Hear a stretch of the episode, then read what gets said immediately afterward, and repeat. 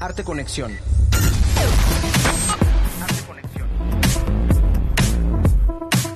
Bienvenidos a una nueva emisión de su programa Arte Conexión. Soy Gibran Román Canto y como todas las semanas nos escuchan a través de las frecuencias de Radio Universidad 103.9 de FM, 1120 de AM y en Tisimin por el 94.5 de frecuencia modulada. También nos estás escuchando a través de la señal en vivo del portal web de Radio Universidad. Hoy estamos de manteles largos porque vamos a adentrarnos a una comilona visual, un festín fotográfico en el cual aprenderemos cómo ha evolucionado nuestra manera de sentarnos en la mesa y comer. Platicaremos con la coordinadora de la fototeca Pedro Guerra de la Facultad de Ciencias Antropológicas de la UADI, Cintia Cruz Castro, y el encargado de investigación y montaje de dicha institución, Ricardo Patchan, sobre la muestra Banquetes y Comidas en Yucatán 1890-1940 que actualmente se exhibe en el Centro Cultural Amaro. En nuestras secciones semanales primero recordaremos al escritor y crítico de arte Juan García Ponce, de quien hace unos días se conmemoró un aniversario más de su natalicio.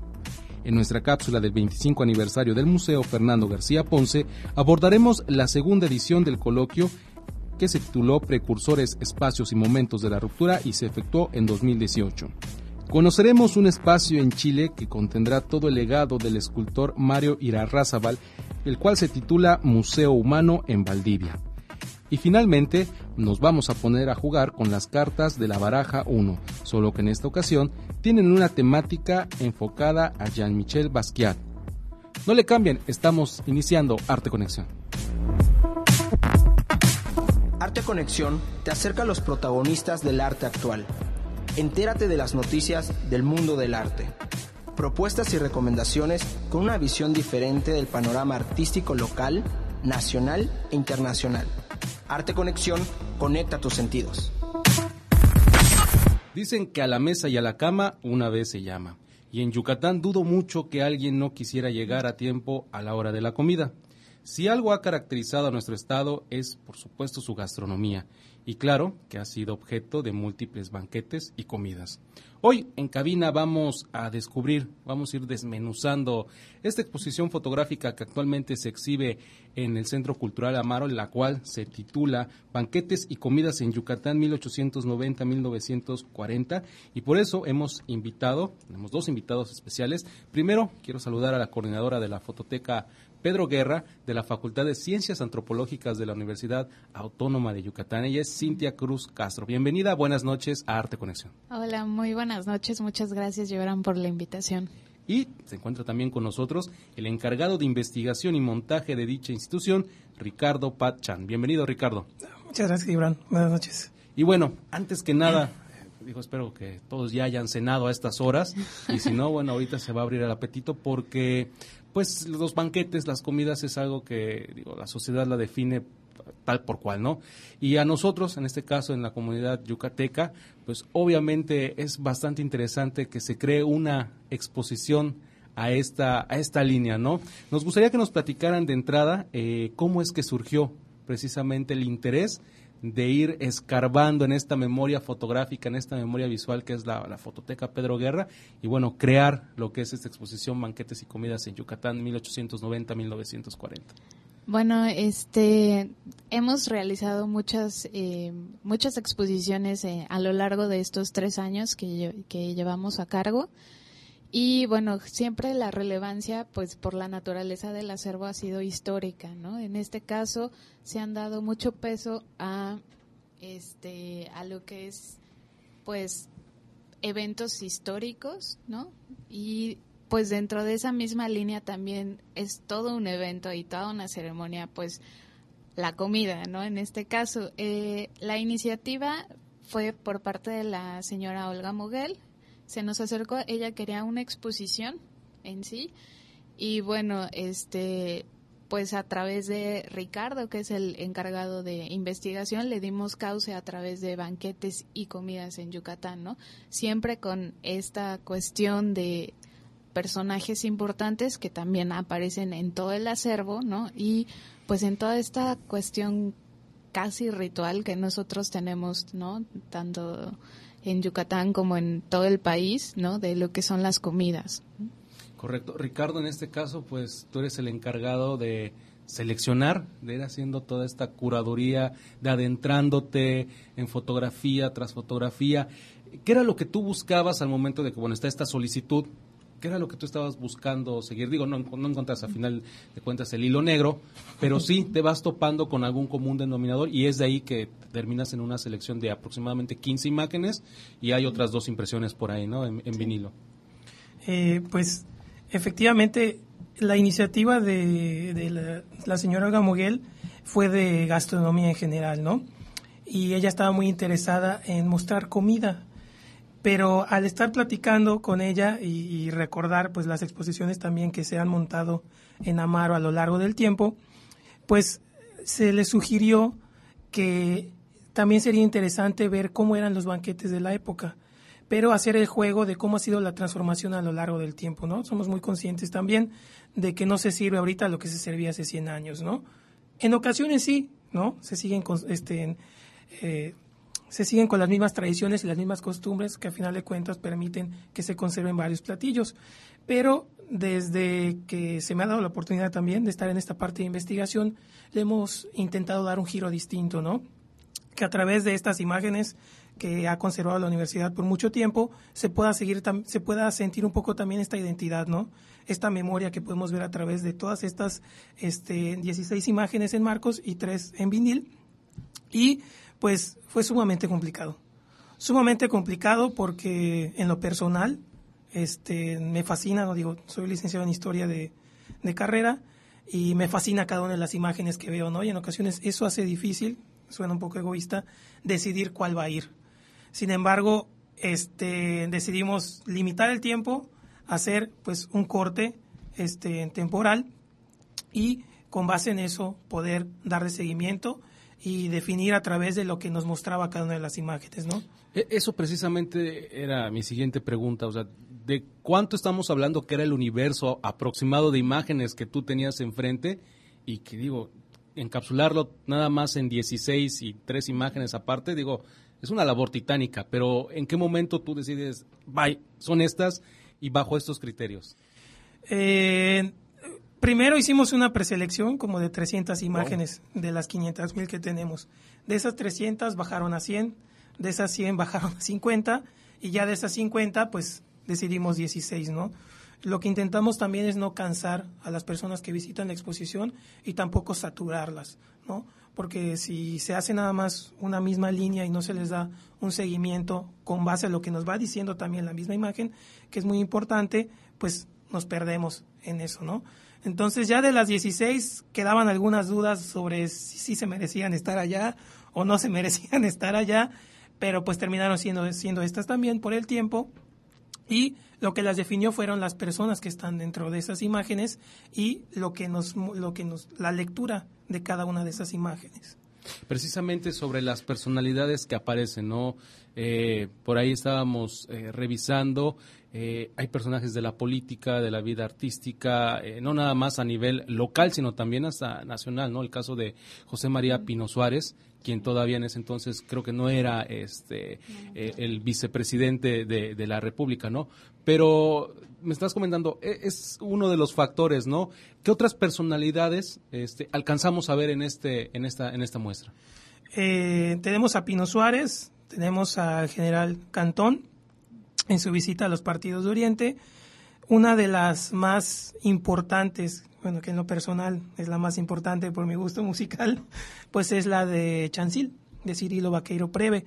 Es una imagen muy, este, muy importante porque en la mesa también está Antonio Medisbolio.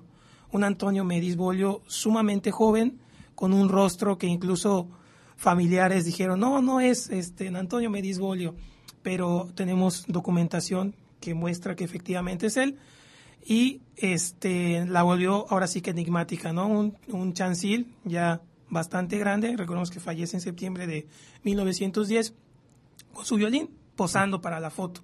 ¿no? Entonces también fue un trabajo que nos llevó mucho tiempo por la consulta constante con la coordinadora que es maestra en conservación, porque en algunos momentos dudábamos de si la fecha estaba bien, Entonces ya iba corriendo con ella y le decía, oye, este, este proceso fotográfico, ¿sí va con la fecha? No, no va. Entonces sí es como que un trabajo bastante complicado y, y pues también es una fortuna tener pues un equipo de trabajo completo dentro de la fototeca que nos permite pues datar de forma correcta cada una de estas imágenes. Ahorita regresando del corte, precisamente vamos a abordar este punto, ¿no? El equipo de trabajo de la fototeca Pedro Guerra, cómo es que no nada más para esta exposición, sino para todos los proyectos que van de manera paralela, pues bueno, están eh, pues trabajando, eh, en este caso, como lo escuchamos, de forma titánica para reducir todo un universo a prácticamente unas cuantas imágenes. Vamos a hacer una pequeña pausa, amigos. En un momento regresamos. Mientras tanto, los invitamos a que visiten las redes sociales del Museo Fernando García Ponce, en Facebook como Museo Macay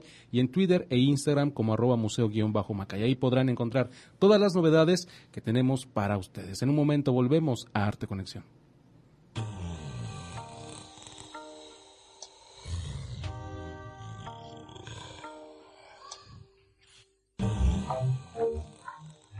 Considerado como uno de los principales pensadores hispanoamericanos del siglo XX, Juan García Ponce fue un escritor y crítico de arte nacido en Yucatán, quien formó parte de la generación Casa del Lago.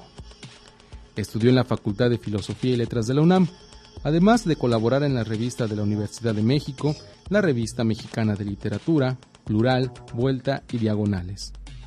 En 40 años de carrera produjo más de 50 títulos, una de las más extensas en la literatura mexicana. Abarcó el cuento, novela, teatro, poesía, ensayo, traducción y guion cinematográfico. Su primera obra fue El canto de los grillos. De ahí destacan Crónica de la Intervención, La casa en la playa, El gato, La gaviota y nueve pintores mexicanos, entre otros. Recibió prestigiosos premios como el Javier Villaurrutia, el Nacional de Ciencias y Artes en el área de Lingüística y Literatura y el Premio de Literatura Latinoamericana y del Caribe Juan Rulfo. En Yucatán es el único escritor que obtuvo las cuatro principales distinciones de la entidad, la Medalla Yucatán, el Premio de Literatura Antonio Mediz Bolio, la Medalla Eligio Ancona y la Medalla Héctor Victoria Aguilar. A continuación, escucharemos un pequeño fragmento de la entrevista que la periodista cultural Josefina Millán de Solares le realizó a Juan García Ponce el 18 de julio de 1974 para la serie Testimonios de Radio UNAM. Esto con motivo de la publicación de su libro Unión. Esta noche vamos a conversar con el escritor Juan García Ponce de su libro Unión, recién publicado por la editorial Joaquín Mortiz. Eh, Juan, dinos para empezar, ¿en qué forma se inserta unión dentro del contexto de tu obra? Yo creo que si una obra tiene un contexto, es precisamente por una continuidad que se va estableciendo sin que el autor sea muy consciente de ello. Yo no te sabría decir exactamente en qué forma se, inserta, más que por el hecho de que es la última novela que he publicado. Eh, no, no trato como novelista de tener una conciencia clara de cuál es el sentido de una obra antes de escribirla y después que la escribí te desligas de ella. Entonces es imposible pensar en de qué manera se, se insertaría en el contexto de la obra como un adelanto, como un atraso. Es imposible pensar en ella en, en términos de movimiento general, más que como una unidad que es esa obra y dentro de la cual van apareciendo novelas, ensayos, diferentes, diferentes formas de escritura que para mí responden a una necesidad única, que es esencialmente la necesidad de escribir. Eh, Juan, eh, José de la Colina, en una reciente nota publicada en plural, dijo que Unión inicia un nuevo ciclo.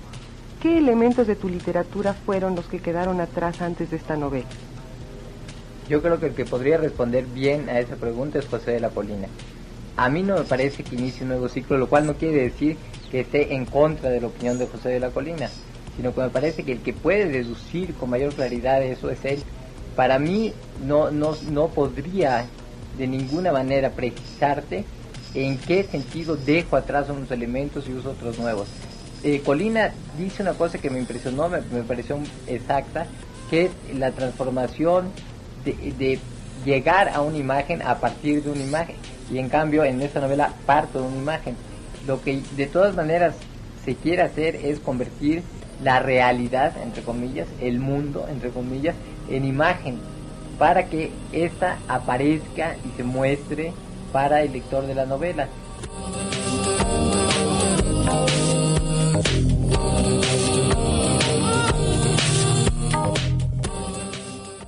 Recuento. Recuento. 1994-2019. Técnicas y lenguajes en diálogo. Más de 200 obras de artistas que han expuesto individualmente en el recinto, en diálogo. 25 aniversario. Museo Fernando García Ponce. Recuento. Entrada libre. Entrada libre.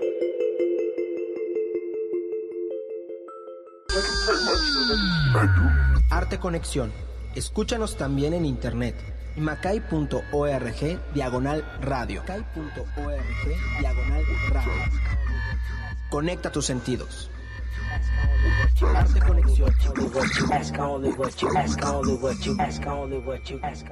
Estamos de regreso en su programa Arte Conexión. Y bueno, esta noche les recuerdo que si ya cenaron, bueno, tendrán muchísima suerte, porque si no, ahorita vamos a abrir el apetito a través de esta charla que estamos teniendo con el equipo de la Fototeca Pedro Guerra, parte del equipo de la Fototeca Pedro Guerra de la Facultad de Ciencias Antropológicas de la UADI. Se encuentran con nosotros la coordinadora, quien es Cintia Cruz Castro, y el encargado de investigación y montaje, Ricardo Pachan, quienes, bueno, nos están platicando sobre la exposición Banquetes y Comidas en Yucatán 1890-1940, que actualmente se exhibe en el Centro Cultural Amaro. Y antes del corte, antes este, de esta pequeña pausa, estábamos platicando con Ricardo y él nos comentaba precisamente eh, encapsular un universo de imágenes, pues bueno, es también gracias a la labor de, eh, del equipo de trabajo, de trabajo de la Fototeca Pedro Guerra, ¿no? Eh, coordinadora, nos gustaría que nos comentara, bueno, este equipo cómo está integrado, este, y cuáles son las principales áreas de trabajo que están desarrollando, que a final de cuentas es en pro de que se consoliden estos proyectos como lo es la exposición de banquetes y comidas en Yucatán. Bueno, somos un equipo pequeño, pero este, bueno, intentamos cubrir, ¿no? La mayor parte de las áreas porque pues creemos que todas las, las disciplinas aportan al archivo y viceversa, ¿no? Entonces, este, hay un equipo de historiadores, hay este comunicólogos, bueno, yo que tengo formación de diseño gráfico especializada en conservación, ¿no? Y este hay también de artes visuales, o sea, son distintas áreas las que las que van a estar ahí conformando parte del equipo, pero pues este obviamente es una parte muy importante la de nosotros la de conservación, ¿no? Sobre todo pues manejando documentos tan importantes y sobre todo tan antiguos, ¿no? Que, que tenemos ahí resguardados. Tenemos imágenes resguardadas desde 1877 ¿no? Y entonces los procesos de fotográficos son muy diferentes a los que nosotros actualmente vemos, sobre todo pues trabajamos a veces con niños y no tienen, o sea, para ellos su referente es la pantalla, ¿no? Entonces, cuestiones físicas se les les cuesta mucho trabajo y bueno, pues la relevancia de estos materiales, ¿no? En toda la cuestión de tecnologías también para poder pues recuperar la memoria es sumamente importante para nosotros. Eh, estaba comentando ahorita esta cuestión de, eh, de las técnicas, de los soportes, ¿no? Los soportes yo creo que también eh, me imagino que es un reto el conservar material que a lo mejor dentro de unos cuantos años, y esto porque lo he platicado con especialistas, probablemente en unos cuantos años tendrán que desaparecer, ¿no? Es algo natural por parte de, del producto, pero bueno, la labor de ustedes también está en el rescate, ¿no? De a través de las nuevas tecnologías, pues tener ese resguardo, ese respaldo que llegará, por supuesto, a nuevas generaciones, ¿no? Pues justo eso, o sea, nosotros eh, resguardamos materiales y definitivamente eso, eso tiene una bueno, nosotros, nuestra labor más bien es prolongar la vida de ellos para que más generaciones los conozcan. Sin embargo, tenemos todo proceso de digitalización y demás pero también lo que a nosotros nos interesa y es a través de todas estas eh, actividades es preservar la memoria, ¿no? Incidir en la memoria de las personas que es realmente donde se van a quedar los documentos, ¿no? En esta cuestión de recordar y de hacer memoria, sobre todo, bueno, esta diferencia entre los dos, pero pues más bien preservar la memoria y entrar en lo que es eh, la memoria de las personas a través de, de esto, ¿no? Y ahora, pues bueno, vamos a entrar a la memoria, pero de, la, de forma eh, en gastronomía, ¿no? Porque eh, a través de esta exposición Banquetes y Comidas en Yucatán, pues bueno, platicaban hace un momento, hay comidas que a lo mejor sí se siguen consumiendo, se siguen elaborando, han cambiado, por supuesto, los procesos, me imagino también. Y, yo, yo creo que la fotografía es un claro documento que te permite visibilizar esos cambios, ¿no? Ricardo, platícanos con qué te encontraste, qué tipo, cómo estaban integrados estos banquetes eh, que obviamente contrastan incluso hasta por estrato social, por momento, por década, porque estamos hablando que son 50 años aproximadamente que, estuviste haciendo este, eh, bueno, el, periodo en el que eh, integra esta exposición son 50 años, tú, bueno, trabajaste a otro ritmo, ¿no? Pues en esta exposición nos quisimos enfocar más que nada en, el juego que hace la imagen, porque consideramos muy complicado por el tiempo, más que, porque se puede hacer, este, consultar menús, consultar recetas y consultar el resultado final que estaba en la imagen. ¿no? Lo que quisimos hacer también, que esto va desde el texto de sala, es que las personas entiendan que todo es un proceso, ¿no? un proceso evolutivo que da a que todas estas mesas estén de esa forma. Por eso al final decidimos esto, ¿no? Recordemos que desde la segunda mitad del siglo XIX, con el auge de género, pues comienza una transición dentro de la sociedad que se va a ver más, por supuesto, en la élite, pero que también la clase media se va a querer revestir un poco, va a tener un poco más de acceso también y va a poder ser partícipe de estos cambios dentro de la comida. Eso es lo que muestra cada una de esas imágenes, ¿no? Vemos manteles distintos, vemos este, carnes que van pues acorde a lo que se está trayendo, ¿no? Y también las recetas que están trayendo, digo, es un tema pues muy complicado, pero hay que recordar también que muchas de las recetas que nosotros comemos actualmente fueron traídas por la famosísima casta divina, como nombra Salvador Alvarado, pero que a final de cuentas estas recetas pues forman parte de nuestra vida normal y en ocasiones no lo sabemos. No sabemos que lo que está en nuestra mesa fue, no gracias, pero fue producto de un, momento, de un momento histórico que dio el resultado, ¿no? Dentro de las partes como curiosas que están dentro de las imágenes, que en ocasiones las personas no ven, porque pues sí es como que nunca había visto una persona de hace 120 años y estás como viendo la cara, viendo la situación, el enfoque, y en ocasiones las personas se asombran de que estén viendo hacia el fotógrafo, pero pues nosotros les decimos es que no les están tomando una selfie, ni están viendo un celular, están viendo un aparato fotográfico que está llegando y aparte si ya están en los, con los polvos de magnesio, pues que para ellos es un super wow. Y tenemos pues las famosísimas, el anuncio de las famosísimas, de la famosísima agua mineral Perrier, que estaba llegando a principios del siglo XX a la mesa de la élite también, ¿no? Que nos va a servir también para limpiar el paladar. Entonces son esas cosas curiosas que van apareciendo en cada una de las imágenes. Tenemos este, en clase alta, tenemos los banquetes del General Cantón, tenemos también espacios abiertos como es pues la terraza de una casa con hombres brindando, tomando vino y comiendo otro tipo de carne. Y tenemos también en el patio de la casa con ya mujeres y hombres, que va a ser muy raro ver mujeres dentro de este juego de imágenes, pero que también vamos a ver en algunas a las mujeres tocando. ¿no? Que recordemos también que para este momento histórico las mujeres formaban parte de las tertulias y únicamente podían tocar guitarra o piano, según fuera la época. Muy bien, interesante dato. Vamos a escuchar nuestra primera recomendación musical de la noche. En esta ocasión partimos del disco Travieso Carmesí que se publicó en 2011, el cual recupera composiciones eh, mexicanas que bueno datan de la primera mitad del siglo XX. La primera de ellas es una composición de Manuel Ponce, la cual se titula Estrellita y que bueno fue interpretada por Denise Gutiérrez y bueno la acompaña Alondra de la Parra en la dirección de la orquesta.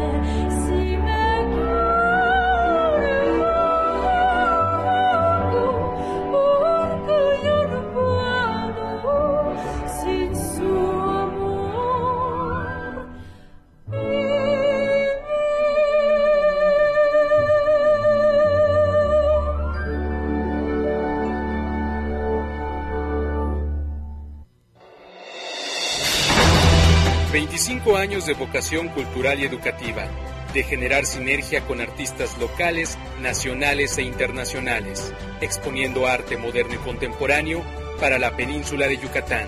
Museo Fernando García Ponce, 25 aniversario.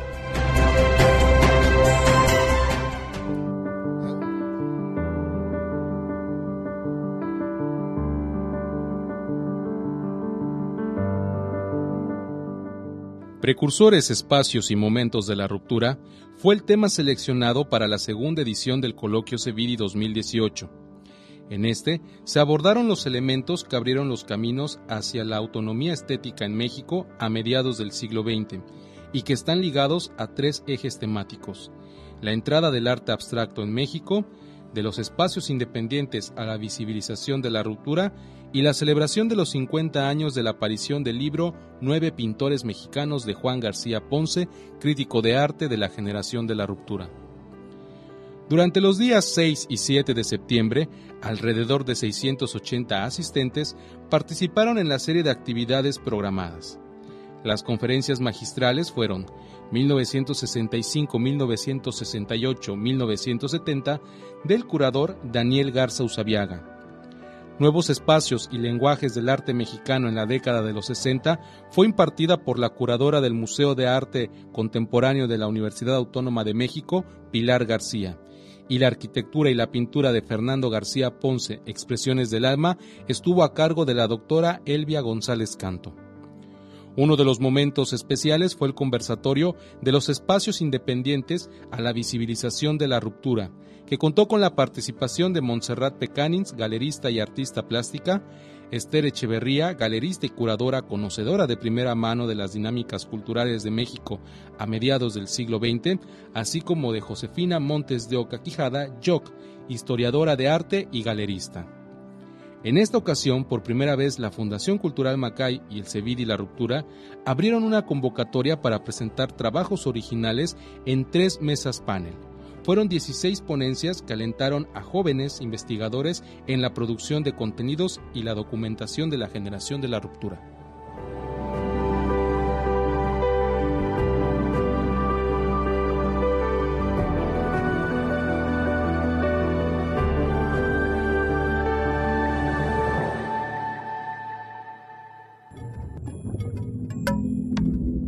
Arte Conexión todos los jueves a las 19 horas en Radio Universidad, 103.9 FM y 1120 AM en Mérida, en Mérida y 94.5 FM en Tizimín, en Tizimín. Arte Conexión, Arte Conexión.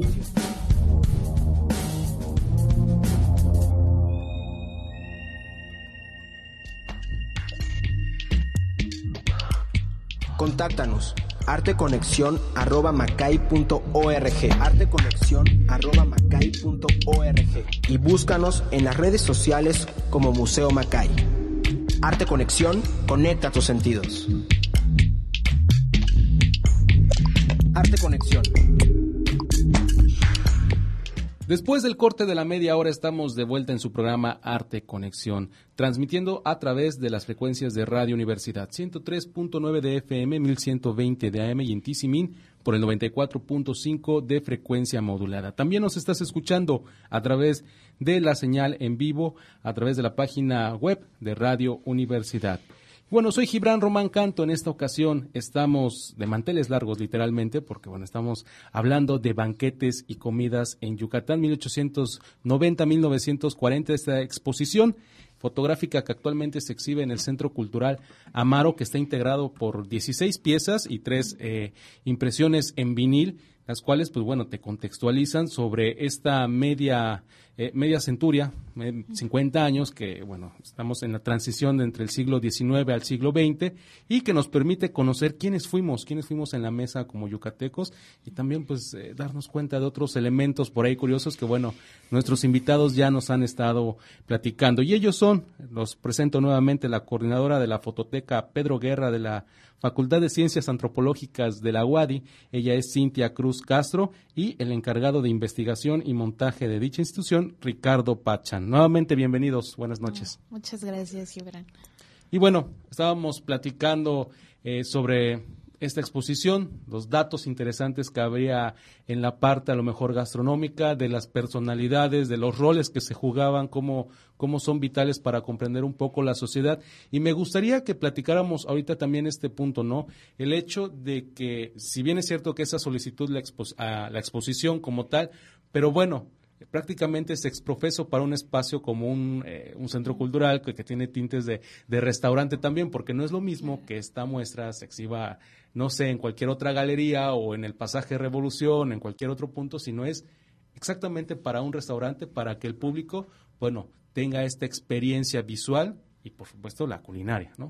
Claro, pues este, ahora sí que es relevante por estas cuestiones que tú mencionas y también porque si ustedes consumen o no consumen en el restaurante o entran solo a ver la exposición, van a poder ver las diferencias y las costumbres que todavía eh, hacemos, ¿no? En la mesa, como bien les comentó Ricardo anteriormente, este, a veces vemos las imágenes nada más de, de corrido, pero esta exposición nosotros los, los invitamos más bien a que hagan una lectura minuciosa porque en los detalles es donde nosotros vamos viendo este, ciertas características y también nos va a contar la época en la que estamos, ¿no? Como les comentaba Ricardo, habían pocas mujeres.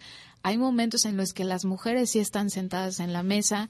Hay muy pocas niñas, ¿no? Eh, em, mujeres, niñas, ¿no? En, en la mesa iban a estar con Salvador Alvarado, pues que tiene que ver con con todo esto que él estaba trabajando. Entonces, pero hay momentos en los que no hay ni una mujer, ¿no? Y también, pues hay elementos importantes que van a estar ahí jugando un papel muy importante para decirnos la época, como es la ropa, ¿no? Los sombreros también nos van a ir marcando temporalidades, ¿no? Y sobre todo la vestimenta en las personas, cómo se va transformando la vestimenta. Vamos a ver cómo el paso de siglo ¿no? Eh, también a través de esto, cómo van comenzando los años 20, bueno, entrando los años 20 y los años 30 por el tipo de vestimenta, ¿no? Eh, las mujeres pues comienzan con esto de cortarse el cabello, o sea, otro tipo de pues de arreglos en, en, en cada una de ellas y entonces pues son 50 años, pero en esos 50 años pasa muchísimas cosas, sobre todo aquí en Yucatán, ¿no? Que es muy importante. Y bueno, para no hacer tan pesada la exposición, decidimos pues estas imágenes en vinil, ¿no? Que también contextualizan qué se estaba tomando en aquella época, ¿no? Vamos a tener un jugo de uva que se llama Red Wing, ¿no? Que lo traían de Estados Unidos, va a estar la sidra pino también. Y bueno, para cerrar va a estar ahí eh, Pedro Guerra Aguilar, que es el, el segundo dueño de, de, lo que era la entonces fotografía guerra, ¿no? Ahí en, en, en el marco de la puerta, pues cerrando, ¿no? Esta exposición. Y mi siguiente pregunta es precisamente, ¿no? Pedro Guerra eh, estuvo en todos los momentos prácticamente que marcaron la historia eh, de Yucatán, de la península, ¿no? Eh, esta aportación que tiene de su lente, de que incluso siempre era considerado para que lo invitaran a fotografiar, no importaba si era de día, de tarde, de noche, él iba con su con su cámara y atestigo, atestiguaba estos estos momentos, ¿no? ¿Cuál sería en tu caso como investigador, Ricardo, que nos platiques, bueno, deja un legado, deja un legado el cual se, se busca, se trabaja para que siga eh, alargándose este tiempo de vida, para que se siga resguardando. Eh, pero ¿cuál, a tu parecer, eh, con esta vena que tienes de historiador, bueno, cuál, cuál es esta aportación que da Pedro Guerra visualmente en, en, el mundo de, no nada más del arte en este caso, sino también en la parte de la investigación? la aportación que tiene él es, yo creo que invaluable, ¿no? Parte de eso es por lo que se le concede al Fondo Guerra Memoria del Mundo por parte de la UNESCO, ¿no? Eh, yo creo que él sin saber, eh, dependiendo también del periodo, documentó este, en todos los momentos habidos y por haber en Mérida y en la península. No únicamente tenemos imágenes de Mérida, sino que también tenemos algunas de Campeche, algunas de Motul, algunas de Junucmá, algunas de Mashcanú. Y él se movía también según eh, la cuestión política, ¿no? Eso le va a permitir también que el estudio fotográfico pueda continuar y a final de cuentas va a dar apertura a que el tiempo de vida de la toma fotográfica de su estudio pues se prolongue, ¿no?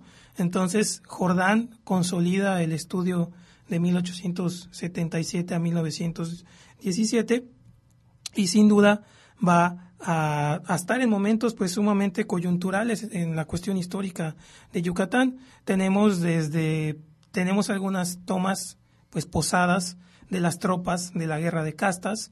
Tenemos también imágenes del general Cantón, por supuesto. Tenemos imágenes del Club Antireleccionista, donde va a estar también José María Pino Suárez, José Inés Novelo también, por supuesto. Eh, Eduardo Say Rodríguez lo tenemos también desde sus inicios, no únicamente como rector, sino como miembro importante de la sociedad educativa. Tenemos también al general Salvador Alvarado.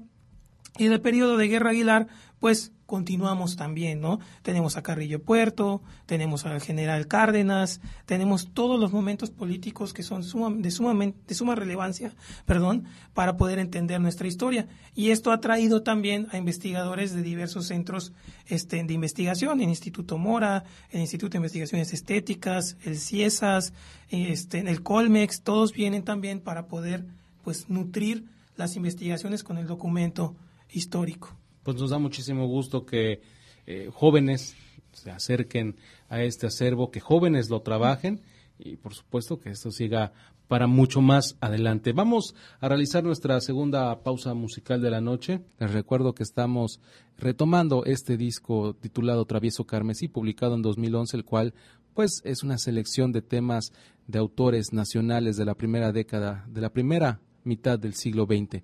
Uno de ellos es este tema, Júrame, interpretado por Eli Guerra, el cual pues es una composición de María Grieber.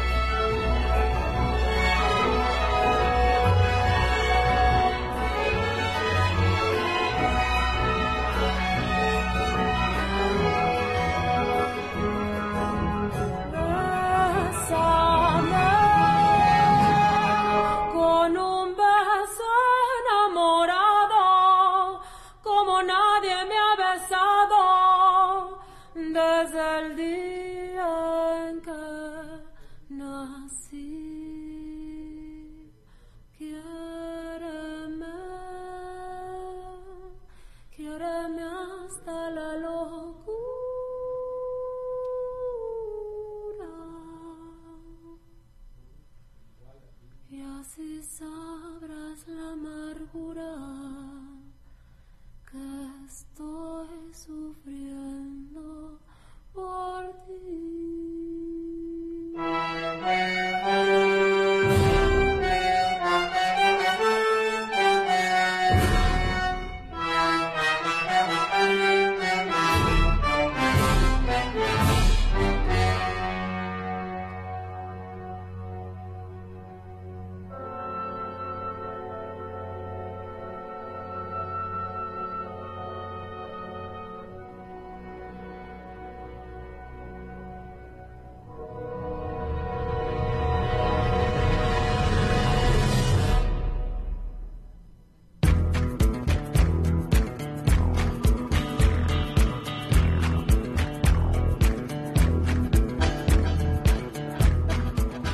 Chile, con el objetivo de contribuir a la descentralización cultural, a la valoración y desarrollo nacional de las artes visuales, se ha planificado la creación del Museo Humano, iniciativa que contará con la colección de obras escultóricas, bocetos, dibujos, fotografías, videos y otros documentos del artista chileno Mario Irarrázaval. El museo estará localizado en el campus de los museos de la Universidad Austral de Chile, en la ciudad de Valdivia, junto al Museo de Arte Contemporáneo, que está siendo restaurado y ampliado. A ellos se suman los museos histórico y antropológico Mauricio Van de Mel y de la exploración Rudolf Amandus Filippi. Mario Irarrázaval hizo desde el inicio de su carrera una copia de cada una de sus esculturas realizadas en sus 50 años de trayectoria, llegando a tener 269 obras en bronce, aluminio, hormigón y madera, las cuales ahora son parte del acervo del Museo Humano en Valdivia. De todas ellas, la más conocida es La mano del desierto, de la cual hay copias en Chile, en España, Italia y Uruguay, pero que desafortunadamente no será parte de la colección por sus enormes dimensiones. Si bien se evalúa hacer piezas similares para el Museo Humano de la Universidad Austral de Chile.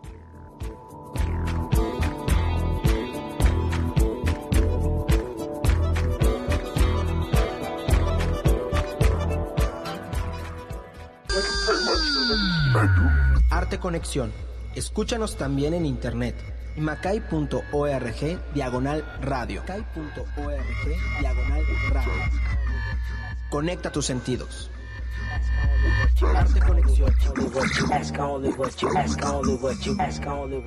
Estamos llegando ya a la recta final de esta emisión de Arte Conexión, que bueno, en esta ocasión ha contado con la participación de la coordinadora de la fototeca Pedro Guerra de la Facultad de Ciencias Antropológicas de la UADI. Ella es Cintia Cruz Castro y del encargado de investigación y montaje de dicha institución, Ricardo Pat Chan. Ellos, pues bueno, nos han venido a platicar, a compartir todos los pormenores de esta exposición Banquetes y Comidas en Yucatán 1890-1940, que bueno, estará disponible todavía unas semanas más en el Centro Cultural Amaro. Platíquenos cuánto tiempo más va a estar, eh, en qué horarios puede el público visitar esta muestra. Nos comentaban, bueno, eh, no es un costo, pero bueno, este, también hay la posibilidad de degustar, ¿no? Ahí. Sí, va a estar hasta finales de octubre y este está abierto a partir de las 12 del día, de mediodía, hasta las 11 medianoche, ¿no? aproximadamente, pero pues sí les recomendamos que vayan, pues tienen prácticamente casi todo el día. Prácticamente todo el día. Y bueno, paralelamente eh, a este proyecto, eh, ¿Qué otras actividades o qué otras exposiciones están planeando por ahí en la Fototeca Pedro Aguerra que nos puedan dar un adelanto para nuestros amigos que estén interesados en, en acercarse también a esta institución y por supuesto para los investigadores ni se diga, ¿no?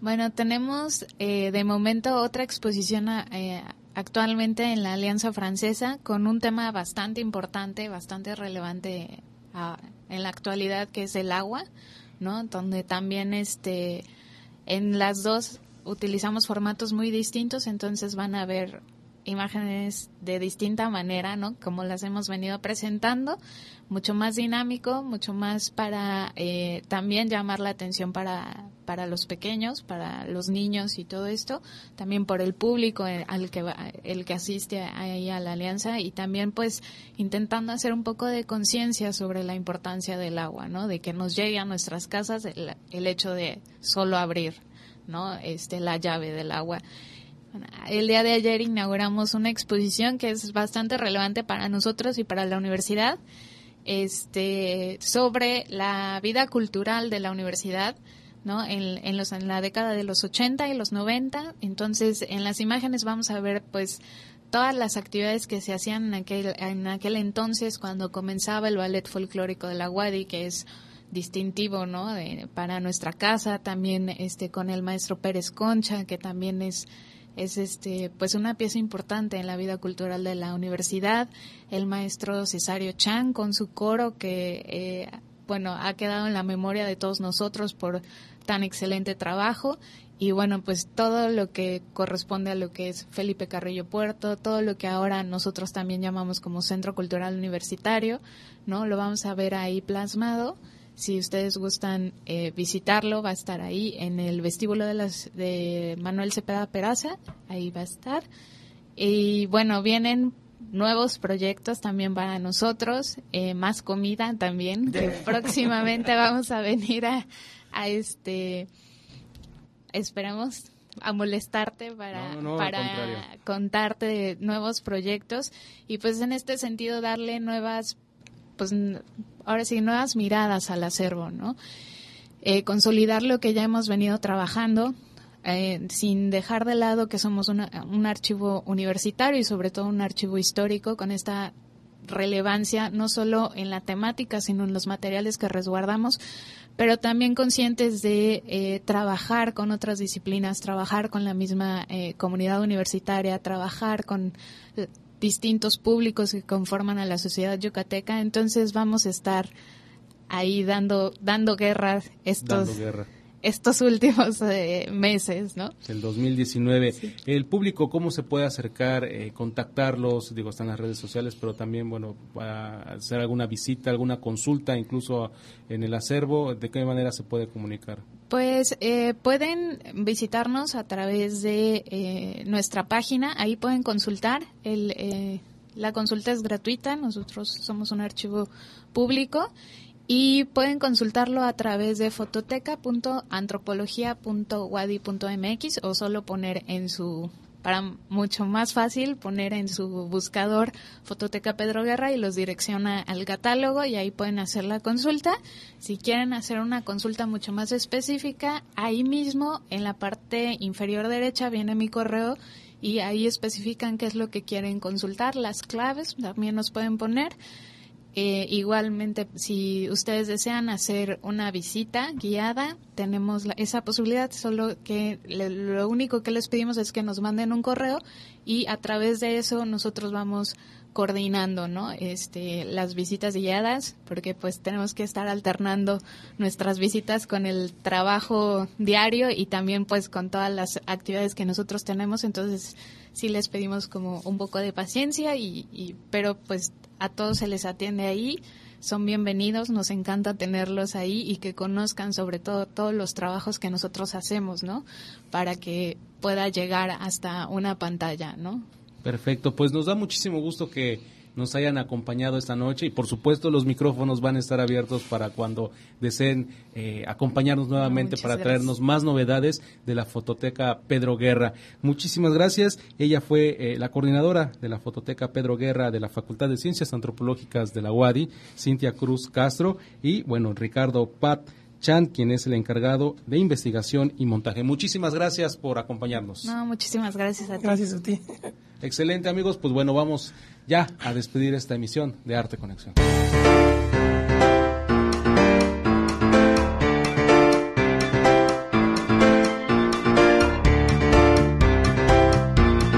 Para algunos puede ser un pretexto idóneo para pasarla bien con los amigos o la familia, pero estamos de acuerdo que el juego de mesa 1 también puede considerarse como un detonante de una batalla campal.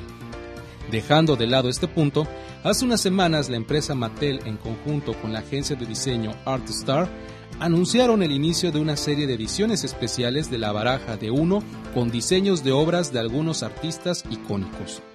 La primera de ellas presentará la obra del artista neoyorquino Jean-Michel Basquiat, con todos los naipes personalizados con el gran catálogo de trabajos del pintor en un acabado de lino aunque cada carta contiene un diseño propio, se pueden unir como si fueran piezas de rompecabezas de 4 en 4. La dinámica del juego para nada cambia, aunque contiene una pequeña diferencia. La edición normal presenta 108 cartas, mientras que la de Basquiat tendrá 120. Estas cartas extra presentan las obras más grandes, lo que hará que en el juego los naipes puedan complementarse por color, número o por obra del artista, algo digno de coleccionarse para algunos. ¿Y a ustedes qué otro artista les gustaría que formara parte de esta colección de la Baraja 1?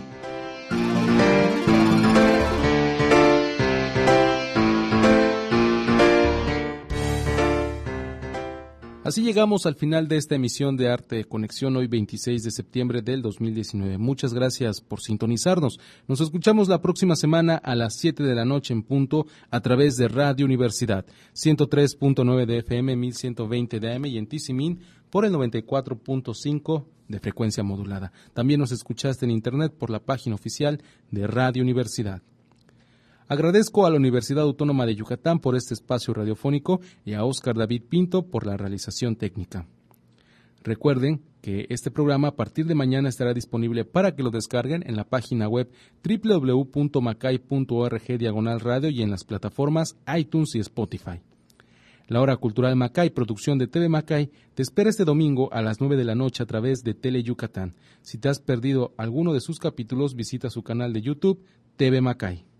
Los esperamos en el Museo Fernando García Ponce para que sean parte de esta exposición Recuento 1994-2019 que conmemora el 25 aniversario de la institución. Recuerden, pueden visitarnos de miércoles a lunes de 10 de la mañana a 6 de la tarde. La entrada es libre. Y si nos visitan en domingo, al finalizar su recorrido podrán participar en nuestros talleres de pintura, grabado y escultura que de 10 de la mañana a 1 de la tarde se desarrolla en el pasaje de la Revolución. Disfruten de un domingo familiar de la mano del Departamento de Servicios Educativos. Antes de irnos, los dejamos con la última recomendación musical de la noche.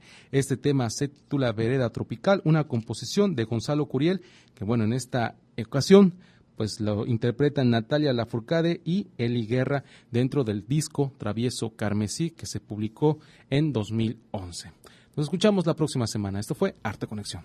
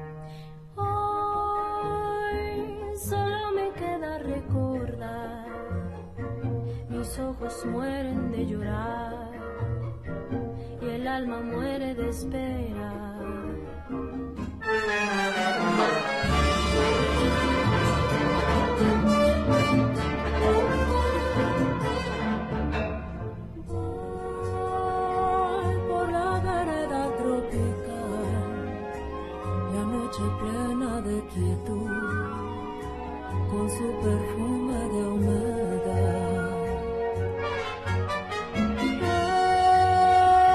Es la brisa que viene del mar, se oye el rumor de una canción, canción de amor y de piedad. Con él fui noche tras noche hasta el mar fresca de amor.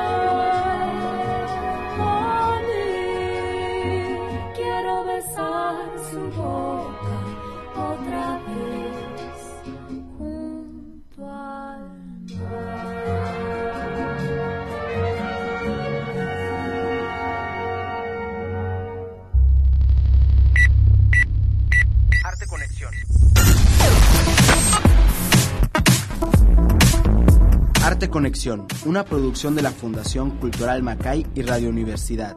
Conecta tus sentidos.